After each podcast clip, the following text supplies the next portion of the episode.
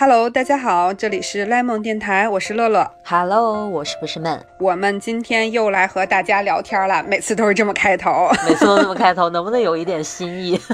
没有，没有。哎，很多同学等着我们来，哎，现在有点吃香的感觉，我觉得。对，就是有一种那个特别被大家期待、特别受到大家宠爱的感觉。是啊，柠檬电台是不是真香？呃，真香，真香。这个说到这个真香，而且你刚才有提到说大家现在都在等着我们，我就想到了，我看到了上期的一些大家给我们的评论留言什么的，啊，我就特别想分享几个。呃，这次我是在那个网易云这边看到的，就是有。几个连着的，让我、啊哎呀内心好澎湃。看到的时候，就是连着三位朋友。第一个说他叫这有肥蚊啊，这儿有肥蚊子啊，就这个意思。啊这他昵称。他说，嗯，爱了爱了，等了一星期了，就是特别喜欢我们的节目。然后呢，接下来再有一位朋友就继续说，就真的是连着的，啊他叫 April A A A，就是 April 三 A。他说那个最幸福的事情就是放着 Lemon 电台，然后做着喜欢的事情，听到同感的地方会心一笑，听同一个世界的人聊天真好啊！你看，哎又是对我们的这种喜欢，我觉得被封为同一个世界的人，感觉很荣幸。很荣幸是吧？对，嗯，然后还有还有还有第三个，这个同学叫 Space B Boss，、啊就是 Space B B O S S，他啊这么说，他说终于等到了，不舍得听，坐地铁配不上 Lemon 电台，要找个好时候再听。要那个沐浴焚焚香。对，就是各种各种大家对我们的喜欢。我这期就是看到这些评论，哎呀，心里太特别的激动，特别的温暖。其实一开始咱们俩也就是自己聊聊天，没有想到把这个事情还做出了一点意义哈，真的能给在世界各地的一些朋友带来一些陪伴，然后真的有人愿意去这么长的节目会从头听到尾，然后又跟我们打字分享他们的所听所想，真觉得很奇妙，有一种大家在一起交流的感觉。又圆了我们小时候想做电台的这个梦一样，嗯就是我觉得这就是电台的一个特别美好的地方，就是你好像在是一个人在倾诉，但是其实是各个角落都有很多有共鸣的人，就是很很让人神奇，很让人感觉奇妙的事情。是的，就好像突然你说对了一句什么密语密码，然后全世界跟你一个国度的人就都诶都举起手来了，你就看到他们了。以前不觉得有跟自己一个国的人，的对吧？我也找了一条评论，他是在 B 站的视频下面评论的，他的 ID 叫做“你没看到吗？”哇！我一看到他的 ID 就心头一震，这是老师 cue 到我的感觉。我看到了，我看到了。对，然后他写的这句话叫做“写手账这件事儿对我来说就是真香本香”，可能会有很多人有这个感觉。我我觉得应该会是这样，就可能一开始很多人对手账也好，对文具也好，没有抱着说那么多的期待，对然后没想到最后就真掉。坑，对对对，掉了坑底了，爬都对对对爬不出来。是的，记得有很多人都说，一开始写手账就是试一试嘛，或者说就好玩儿，就随便想写就写，不写就不写。然后慢慢形成了这个习惯之后，就越来越觉得自己离不开手账了。你应该也有见过这种评论。对对，就是。呃，我记得这次提到说手账和文具就成为了一个持续性的这种习惯一样的东西，嗯好像这样的朋友还不少。是的，我觉得尤其听我们柠檬电台的很多人，我我从他们的评论里都看得出来，他们是有写手账的习惯。我觉得咱俩也肯定算是有写手账的习惯。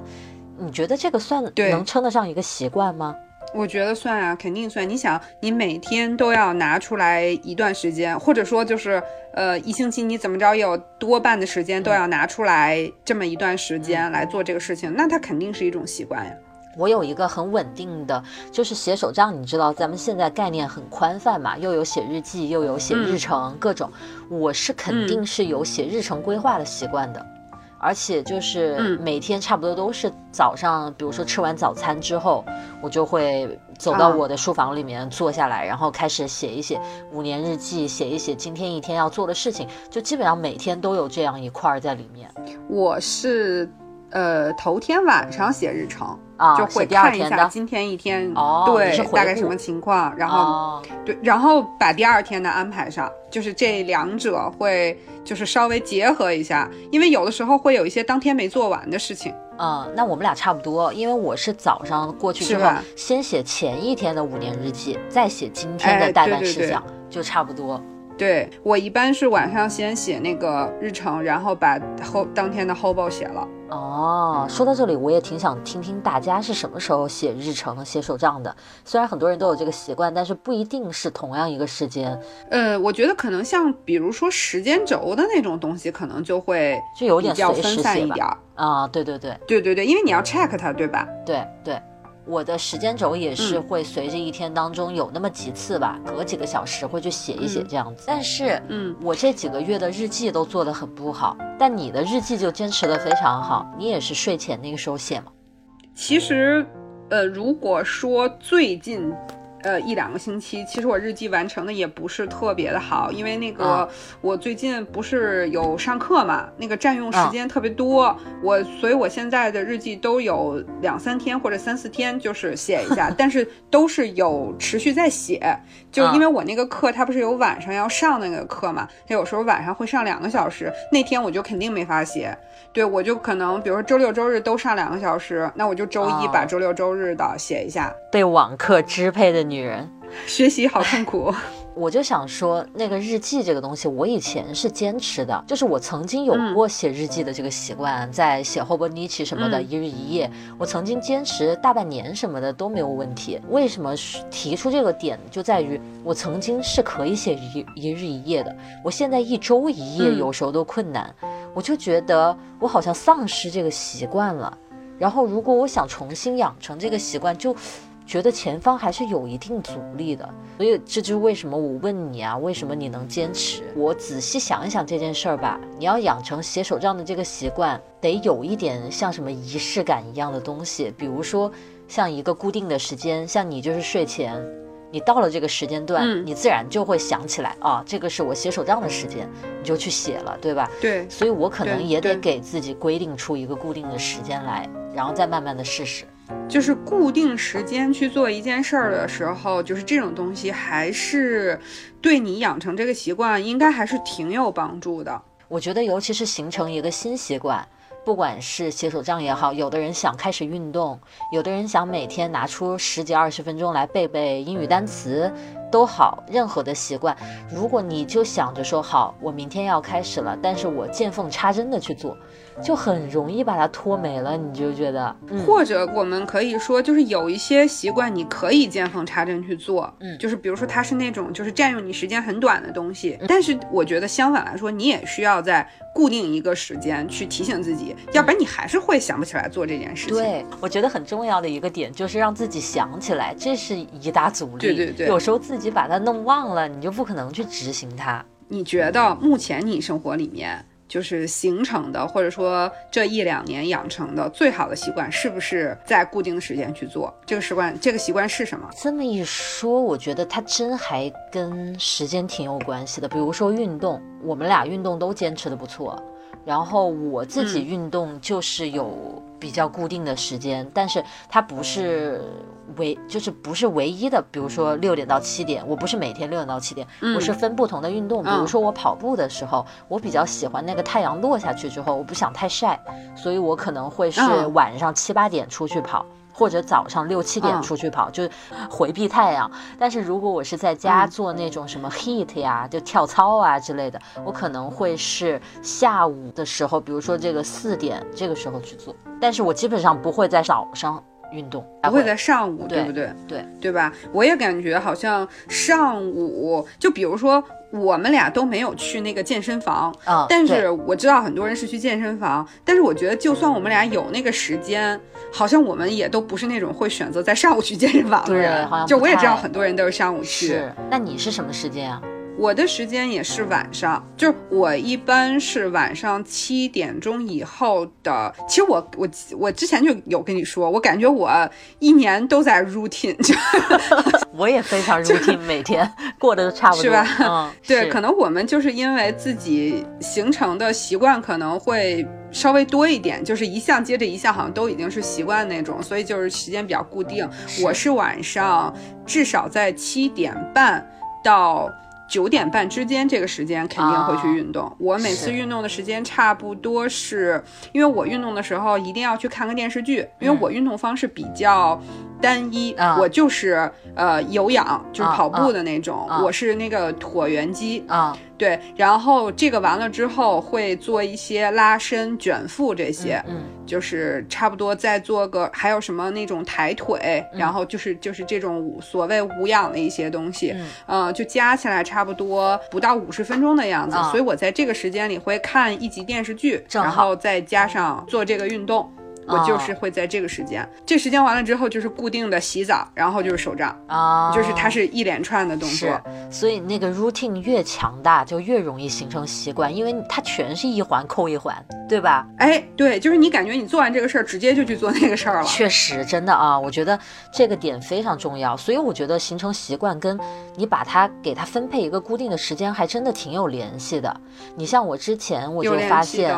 就是我本来每天已经有的习惯，比如说写手账呀，或者说运动呀这些，再加上我必须得做的事儿，比如说遛狗呀。或者去超市做饭，然后录视频，这些都是每每天可能会涉及到的内容嘛。如果我这时候还想再加入新的内容，比如说我想去学日语，然后我想每天都开始练习画画什么的，你就要加入更多的内容，对吧？或者这个时候你突然又接了一个工作，那你的内容就越来越多。所以我当时就一数我手上我想做的事儿，我就发现有点太多。如果我真的现在不好好的把时间给它把控好，真的就。做不到你想做的这么多事情，做不完。对，所以我当时就想了一个办法，就是给自己列课表。我好像还跟你说过，你跟我说列了没？列课表，就比如说早上六点钟起来，六点到八点干嘛？八点到十点干嘛？就跟学生上学是一样的。你到了十点，你就知道该上数学课了，你也没有别的想法，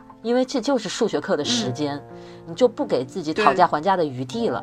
所以我当时就是在想要给自己列课表，但是没列。我回答你的问题，我没列，然后就拖到这一周。是死亡的一周，没事儿，活得还挺好的呢。是，就是拿那个录柠檬电台来消遣一下。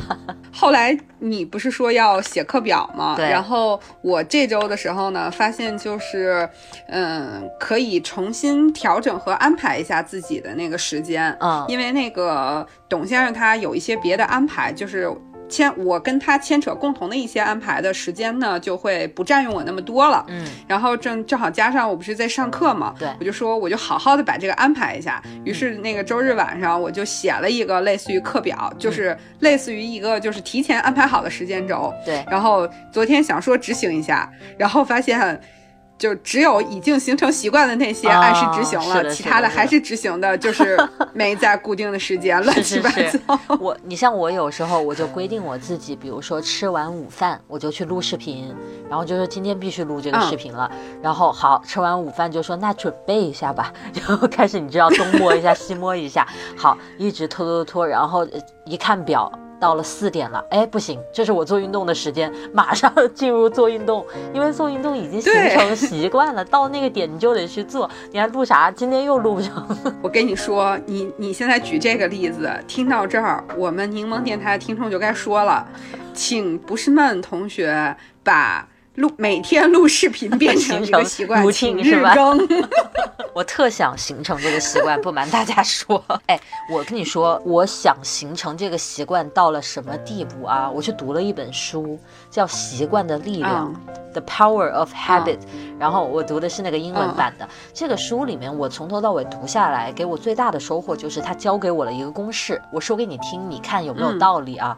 他就说，任何习惯的形成，不管是好习惯还是坏习惯，它就是由三个元素组成的。第一个元素叫做 a cue，就是一个 cue 到你的一个点。比如说啊，我之前讲过，我有情绪性暴食。好。我的情绪一焦虑，这就是一个 Q，这个情绪一起来了，它就启动了我的一种 routine，、就是一到了这个这种情绪的时候，我就有一套程式化的动作要做，那就是开始各种吃。嗯，所以你这也是个习惯，对就是坏习惯而已，对呀、对？坏习惯、好习惯其实是一回事儿嘛，都是习惯是一。样一样的，对，这就叫一个 routine。然后完了之后呢，你就会获得一个 reward，这是第三个因素，就是奖励。这个啊奖励就是在我这个情况里面，就就相当于我的焦虑情绪被缓解了一些嘛，所以这就形成了一个习惯的闭环，一个 cue，一个 routine 和一个 reward，三个，你觉得有没有道理？有道理啊。刚才那个 routine 其实我们已经讲到了，嗯我们刚才说那个在一个固定的时间去做这个固定的事情，是比如说运动，对吧？对然后比如说一些手账啊，嗯还有可能还有什么别的不拉不拉，就嗯都是 routine 嘛，就是固定这个时间做这个事情。你这个很有道理啊。比如说应用到运运动上，你的 reward 嗯是获得健康或者减肥，不管你的目标是什么，达成你的目标嗯不就是奖励吗？对不对？所以，比如说是想瘦身，瘦身就是我的奖励，我对的 Q 就是比如说一到了那个时间点。比如说我一到了四点，我就要做运动，这就是我的启动，启动我进入这个 routine 的那个启动点。然后我的 routine 就是去运动，所以往往我们想形成的习惯是那个 routine 的部分，因为我们为了达到瘦身，我们才想去运动。对，所以对好习惯就是你形成一个 routine，坏习惯就是你改掉这个 routine 对，可能对于我们，对于你我来说，嗯或者我们听众来说，我觉得大家都是一样。其实嗯最难的那个点就是那个 Q。就是那个 Q 啊，你觉得为什么？我我个人觉得是那个 Q，、啊是因为。就是你，比如说，你说你到了那个点儿，你看到四点就要去运动，嗯那为什么是四点就要去运动呢？就是其实四点就要去运动，那个背后是有很多一些别的因素。啊让你有了那个 Q，对不对？就是我们如果想建立一个好的习惯，或者想去改掉一个坏的习惯，我们肯定要找到那个 Q 背后的那个那个让 Q 成为 Q 的那个东西。我觉得有的时候就是你你硬给它分配的，呃，你觉得是硬分配是吧？我是说有的时候。有的时候，这个啊 Q 是你自己给自己硬、硬生生建立的，就像比如说拿猴子嗯做实验，你给他看一棵树的照片，你就会给他吃香蕉，他就会开心；你给他看树的照片，你就给他吃香蕉，他就开心。这样形成一个习惯之后，你给他看树的照片，不吃香蕉，他也开心。这就是硬建立的一个 Q，所以这个东西能就是培养。应激性反应。对，但是你像我们运动的这个所谓的四点，这个是它自然形成的，可能根据你一天的安排去，嗯这个不是我硬生生嗯安排的。但是如果嗯有的人想形成一个，比如说我每天就想读二十分钟的英语课文。我可以硬给自己规定一个时间段的，比如说我中午有空嘛，那我就对吧，设个闹钟，到那个点我就那个。对，但是我的意思是说，我硬到那个点之后，我不一定这件事儿我能硬干下去。就是哦一，我虽然硬给自己规定了，但是它不一定能形成这个 routine。这个就还真的是习惯形成里面还是得有一点这个自律或者什么东西，所以我就想说啊，如果说我这个人真的是可强烈的渴望英语英语进步，比如说我有强大的需求在这个地方，我就有可哦。能能促使自己做到。对呀，有可能呀。嗯，我觉得这个就是你 Q 背后很重要的一个点，就是你对这个事儿有着巨大的需求也好，意愿也好。是。那想形成一个习惯，肯定还是有有一定的兴趣或者说需求的，甚至包括改掉一个坏习惯对也是这样。但是这个东西就是不知道说，嗯，是不是大家都能够找到那个点之后，然后 Q 起来？说我还挺推荐我刚才提到那本书的，叫《习惯的力量》，就里面讲的，嗯它不光是讲形成好的习惯，它也讲改掉坏的习惯。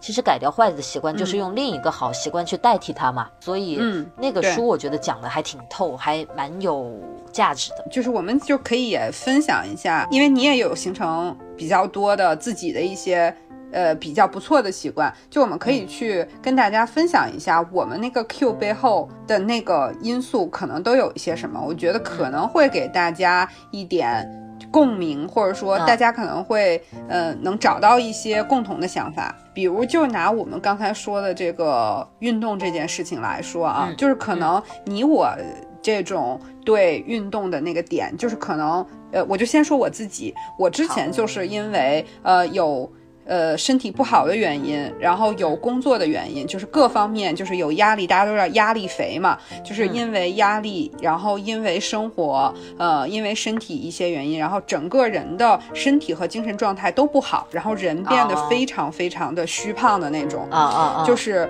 那个时候，就是你明显能够看到你的体检报告上有非常多的数字是特别不 OK 的，特别是对于你那个年龄来说，就对于我自己的年龄来说是非常不 OK 的，这个。其实这东西对我来说应该是一个非常不好的结果，就是那那个时间身体上造成了这么多不好的指标，其实是一个非常不好的结果。我还想去呃吃更多好吃的东西，去更多好玩的地方，但是这一切都建立在健康的前提之下。对，如果我不健康，我后面想做的很多很多的事情，甚至我的生活，甚至我有可能给我身边的人都带来很大很大的负担。所以我觉得这个后果是我没有办法承担的。就我一往后想，我就觉得这个后果是没有办法承担的。就先抛开其他的因素谈，就是我就说后果这件事儿是一个很不好、很不好的后果。所以我觉得这个很不好的后果就是去 Q 我的那个点，就绝对不要让那那个后果发生。对，所以我觉得可能对我来说，就是因为那个后果对我来说是我想了之后不能接受的，是我认为它非常负面的。然后对我人生有非常呃不好的影响的那种结果，然后我想不让它发生，所以我去做了运动这件事情。所以你是有一个强大的这个动力在这个地方支撑你，它是需求变成了一个，或者说一个后果，一个可怕的后果变成了一个动力。所以我觉得这个可能是一个 Q 的地方。我跟你这段经历有一个有共鸣的经历，就是我以前牙不好，牙周炎，然后我去第一次看医生之后，医生就说我这个非常严重，然后那可能是六七年前吧，然后医生就要求我每次吃完饭之后必须刷牙，就一天不是三餐嘛，三餐之后都要刷牙，嗯，那多麻烦呀！你有时候在外面还得带牙刷，我一开始真的觉得。就是你让我想这件事情，我真的觉得太麻烦了。但是当时医生就跟我说了这个情况之后，我就，因为我意识到我的那个情况真的非常糟，然后我肯定不希望以后就是牙齿出各种毛病嘛，又贵又受罪，对不对？所以也还影响你对呀，享受生活就是啊，吃东西也难受是吧？所以我就想说，一定要把这个问题重视起来。所以可以说，没有任遇到任何困难的，就这个习惯就。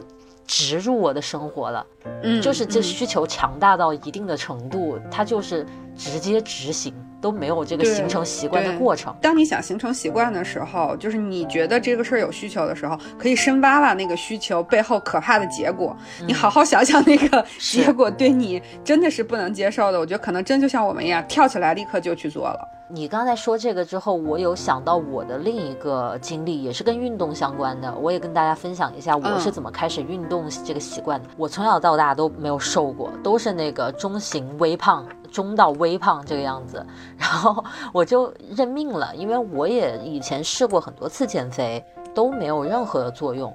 我插一句，就是我是就是小时候是中型微胖啊，然后那个就是我刚才说让我想去那个运动的时候，那个时候就已经变成就是很就是不能说很很胖很胖那种啊，但也是挺胖啊，就我当时也是那么一种，嗯，这对你你可以继续了，我想跟你说一下情况还挺共鸣的，是。就我从小到大就是中到微胖，然后就一直尝试减肥，也没有什么用，就是有各种方式都尝试过了，真的没有见到过什么大的效果，所以我基本上在内心潜意识里面对减肥这个事情没有抱什么希望。然后出国来新西兰之后呢，你又知道老外的块头非常大，我在国外有时候都要穿最小号的衣服，我在国内可能都已经当时就有胖的时候，在国内。感觉什么衣服穿在身上都特难看，关键是你塞得进去是塞得进去，但是不好看呐。就那个衣服它是一个宽松版型，穿在你身上就贼合身，你就穿不出来，就特别郁闷。然后你在国外就还得买小号的衣服，然后你走在街上，你根本不觉得自己很大只的那种感觉，所以我就更没有减肥的那个想法。以前都一直保持微胖，你就保持吧，然后突然一下就就开始长。就不知道为什么就开始长胖，然后长胖了之后呢，这个时候就视频慢慢做视频这个方面有一点起色了，因为也不在视频里露脸，所以有时候在视频里大家说我手胖了什么的，我也不觉得什么，我就总觉得是光线啊、角度啊，因为确实这个影响也挺大的。然后我就给自己找理由，慢慢开始有一些，比如说跟品牌方见面，然后包括有时候去参加线下的活动，就开始慢慢要见到一些人了，我就突然。心里就咯噔一下，我就想说，哎，我现在这个状态不是很合适见人，哎，也不是说你自己以前多好多瘦多苗条，但是。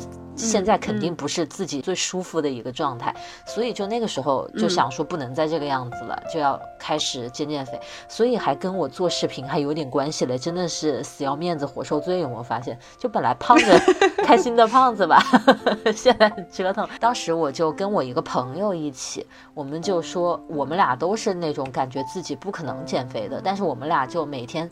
开始打卡，互相鼓励对方，就说反正我们就运动呗，就坚持下去，至少能落一个健康的胖子也不错，就别胖子了，然后还不健康，那就太划不来了，对吧？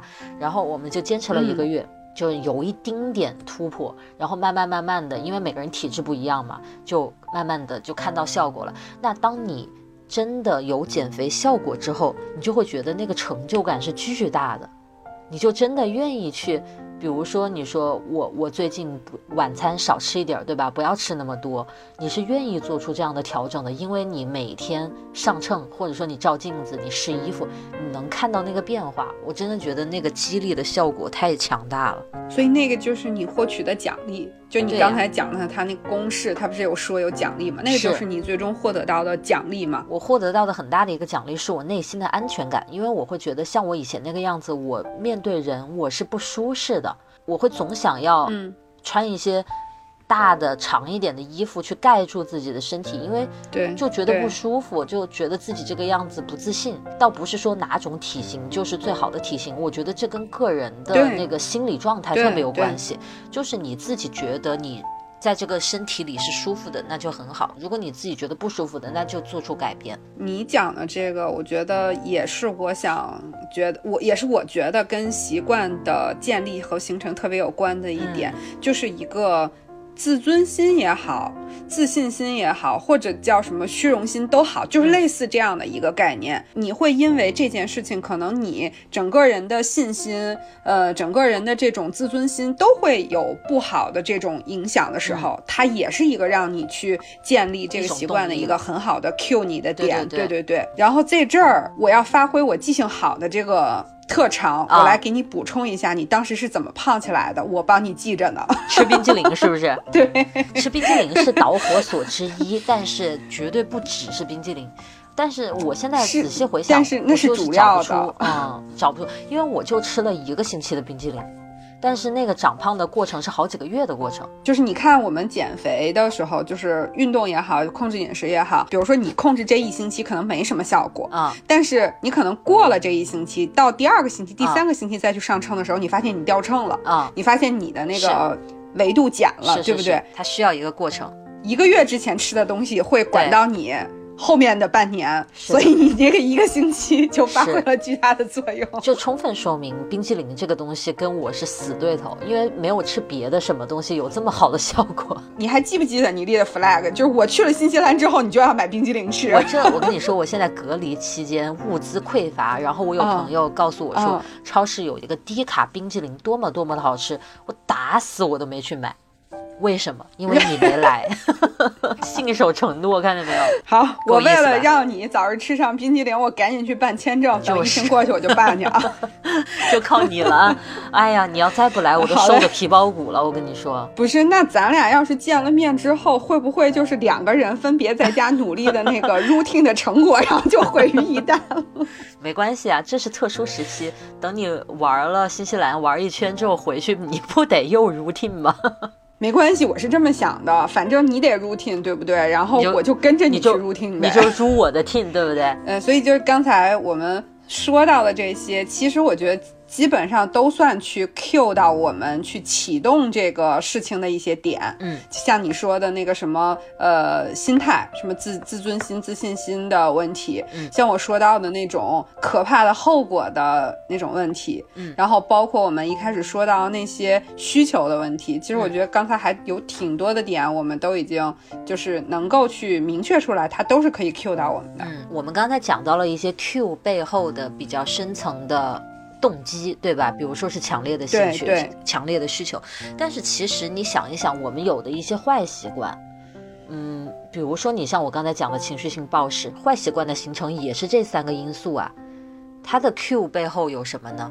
比如说我焦虑感来了，然后我暴食，嗯然后我获得的奖励就是我的暂时焦虑感有下去一些。缓解，嗯，屈服于这种坏习惯的那样的一些心态，但是你觉不觉得，其实他们都是就是一个闭环嘛？由我们刚才说的那嗯三个嗯因素组成的一个闭环，只是说这个习惯是你嗯需要的，你就叫它好习惯；这个习惯是你不想要的，就称它为坏习惯。本质上，他们都是习惯，就是你一旦进入嗯某个状态，一旦有个人打了一个响指，你就会做出的一套流程程式化的反应，这个就是习惯，嗯对不对？嗯可能有的人想形成的习惯是有强烈的目的性需要的或者兴趣的驱使的，但是如果有的嗯习惯没有这么强的一些动因，你硬要去形形成它，其实也是有办法可循的。比如说一些坏习惯，其实就是这么形。对呀、你的坏习惯，你其实并没有。你说对他有兴趣，那没有兴趣的，对不对？对所以也是能形成习惯的。我们完全可以利用我们人自身的这个特点，去形成我们想形成的习惯，改掉我们不想要的习惯。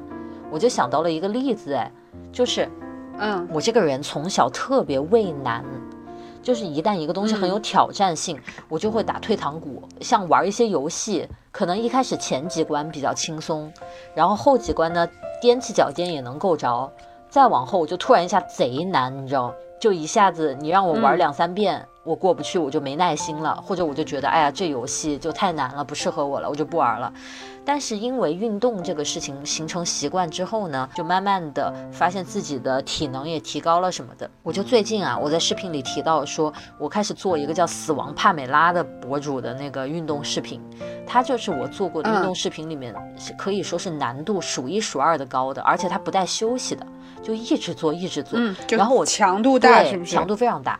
我第一次做，其实我就做不下来的，就是我往常的那个习惯性思维，那我就会觉得这件事情很难，它不适合我，或者说我做不到，我就会放弃它。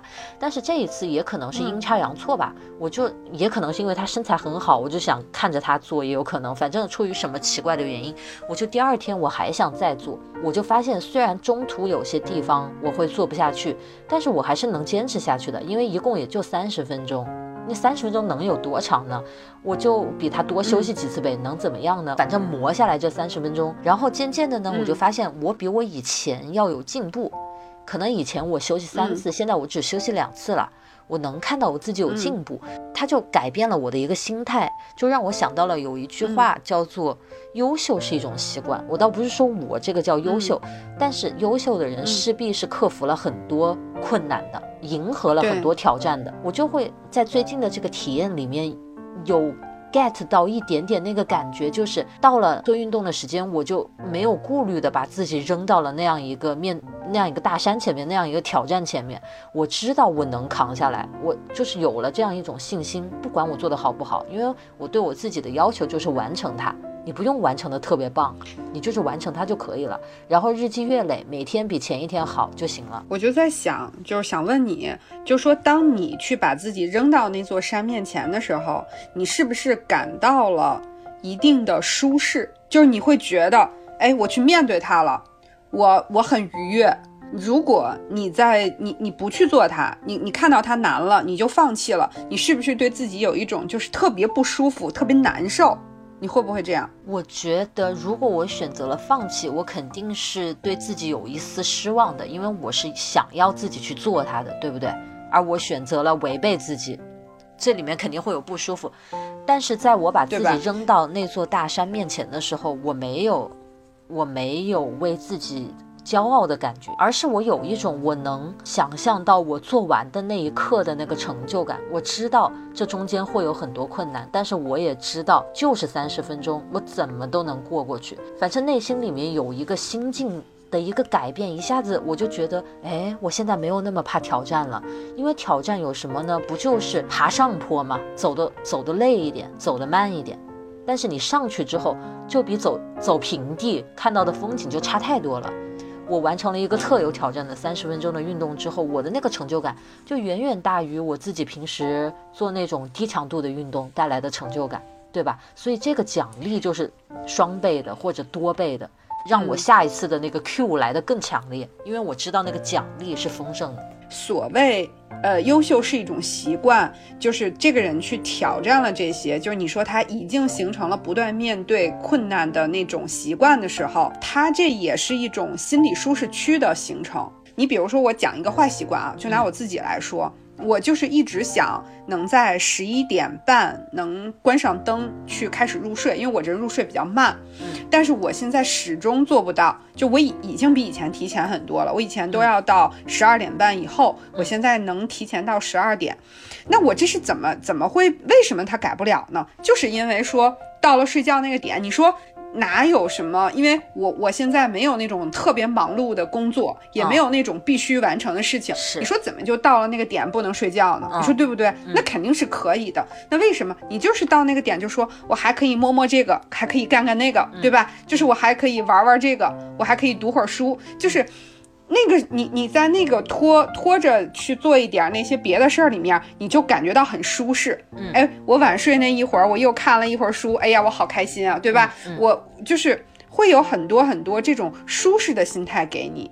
那同样，当你去形成那个好习惯，你把自己去扔到你去面对这个事情的时候，哎，你也感到了说。一种舒适，我我去面对它了，我很好的去跟这个情况共存了。其实坏习惯和好习惯都是在你的一种舒适区里。就如果说你去放弃了这个事情，你你给你的那个感受就是你对自己的失望，你对自己的一种。我怎么又这样，对吧？你对自己的一种批判也好，对自己的一种不优秀的那种负面的情绪的袭，就是负面情绪向你袭来，那都是一种不舒适。所以你为了让自己去舒适，你就面对了它呀。所以我就在想，你说的这个优秀是一种习惯，是因为这些人去处理难事儿的时候，已经在处理难事儿的里面找到了自己的那个舒适感。我不知道这么说你或者大家能不能明白？就是我内心的一个表达，其实跟你是同一个意思。我就想说的是，优秀的人是因为太多次的选择去面对挑战，所以他已经习惯了在困难的对。情境之下去，对吧？去挣扎，然后去挣脱出来，继续往前走。这就让我想到小哥以前跟我说过一个点，他说他因为他学过乐器，他以前拉小提琴，他说他观察学过乐器的人会比没学过乐器的人要有有耐心一点，或者说对延迟延迟满足会好一点。这个方面，他说因为学乐器，尤其是那种像钢琴这些、小提琴这些稍微难一点的。你会有大量的时间是几个小时在那里待着，然后就练习很短很短的一段乐谱。对，你就是不停的来回去弄它。基础性的。对，你就不停的弄那几个音符。很枯燥，很枯燥。但是你最后能克服下它来，这已经成为一个家常便饭了。所以你在遇到这样的。很枯燥、机械性的练习的时候，你不会有很强的那种抵触情绪，因为你已经习惯面对这种事情了。所以我觉得这个是我想讲的，优秀是一种习惯，就是他太经常的去面对挑战。所以像我以前那个样子，一碰到困难就后退，一碰到困难就后退，这就叫不优秀，也是一种习惯。对，就也不能称之为不优秀吧。就其实大家生活当中习惯性的形成了什么样的一种态度也好，做法也好，心态也好，肯定是跟自己所处的事情。和环境都会有很大很大的关系。如果说你真的想做成一个习惯，真的想达成一个习惯，我们还是应该去，嗯，怎么说？我觉得有时候就是那句话，对自己狠一点吧，就是让你自己去，能够去，呃，从那个狠变成一种享受。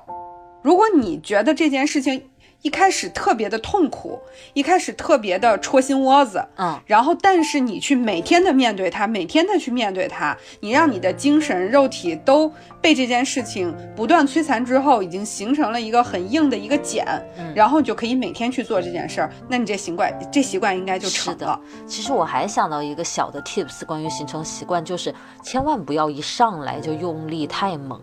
比如说像洗手杖这种习惯，你不要要求自己每天手杖啊必须图文并茂，必须高级对，拼同意贴。同意。你一开始真的不用这样，你就每天能花出时间去记录一下今天生活，就纯文字写两三句话就可以。第一周你就这样做，然后你有了这个习惯，你再往后发展。如果是一个从来不运动的人，你就不要一上来就帕梅拉，你也不要一上来就每天跑步一小时，对那就是。对那就是不利于你形成这个习惯，对不对？你可以一开始先低强度一点的，不要给自己那么大的困难。一开始，你想呀，我们去学习都是从最基础、最基础的东西开始的，对对不对？这就跟打基础是一样的。我去最开始运动的时候，我每天只能在椭圆机上跑十五分钟，嗯，就是只能十五分钟，嗯我就不行了，我就嗯感觉我坚持不下去了。嗯那我现在跑三十分钟、四十分钟、四十五分钟对，我都可以跑下来。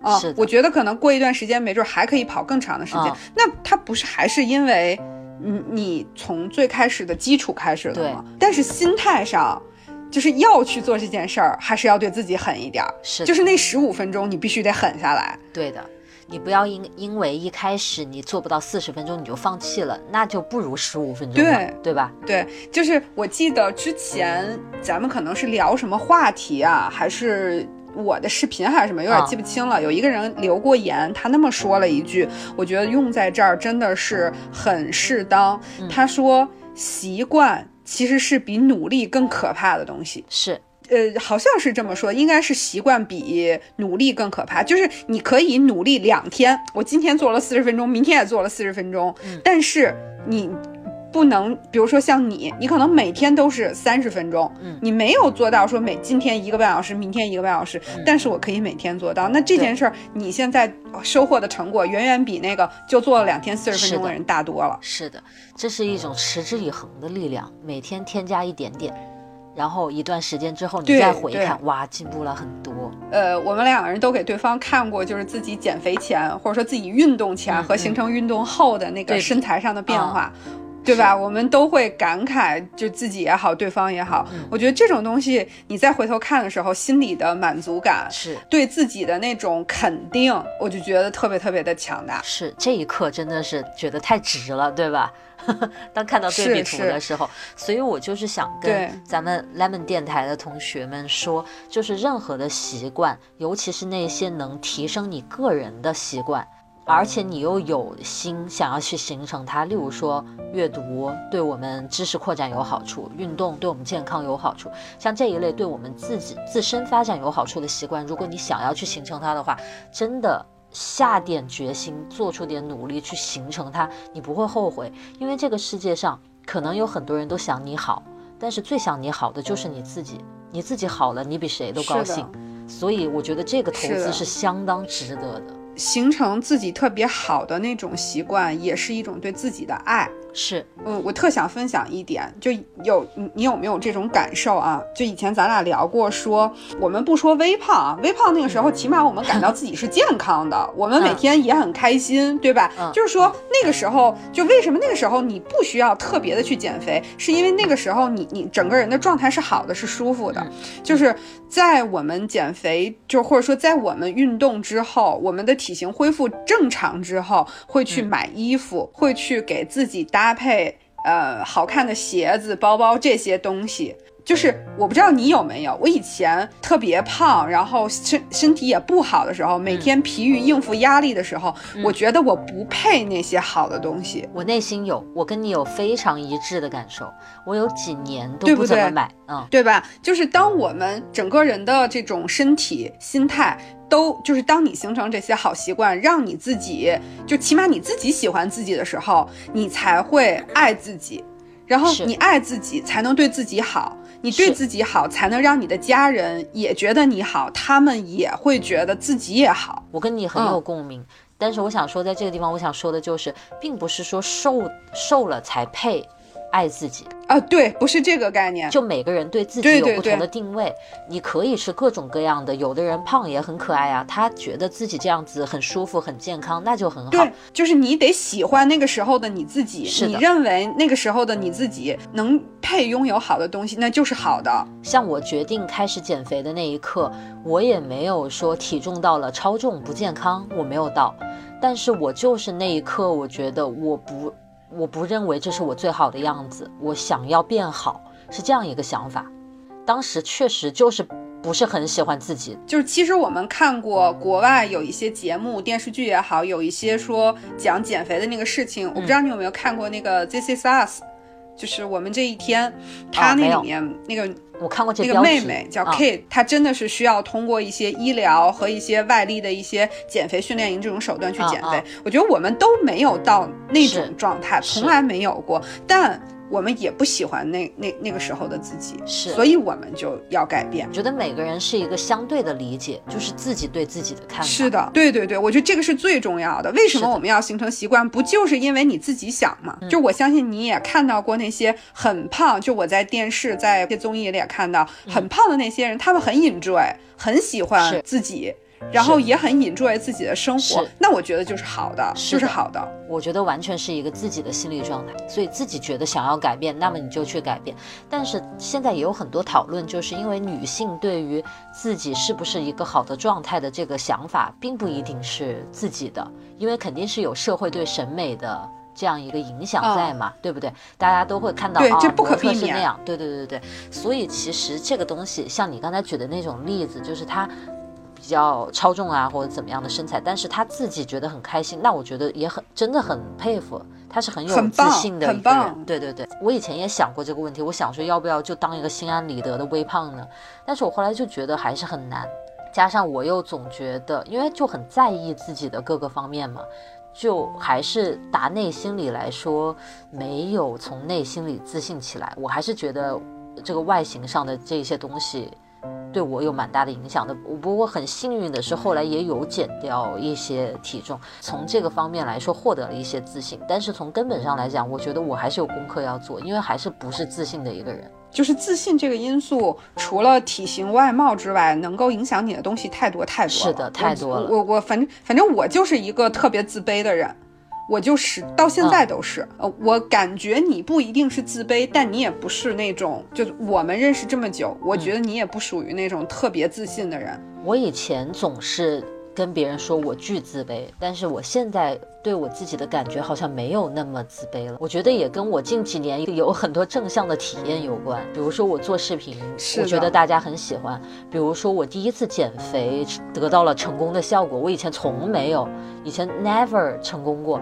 然后我现在能够成功的减二十斤，这都是给我很正向的反馈。所以我觉得这两年我好像还好一些。反正这个东西我们今天谈了这么多，就是最后也挖到了很多说。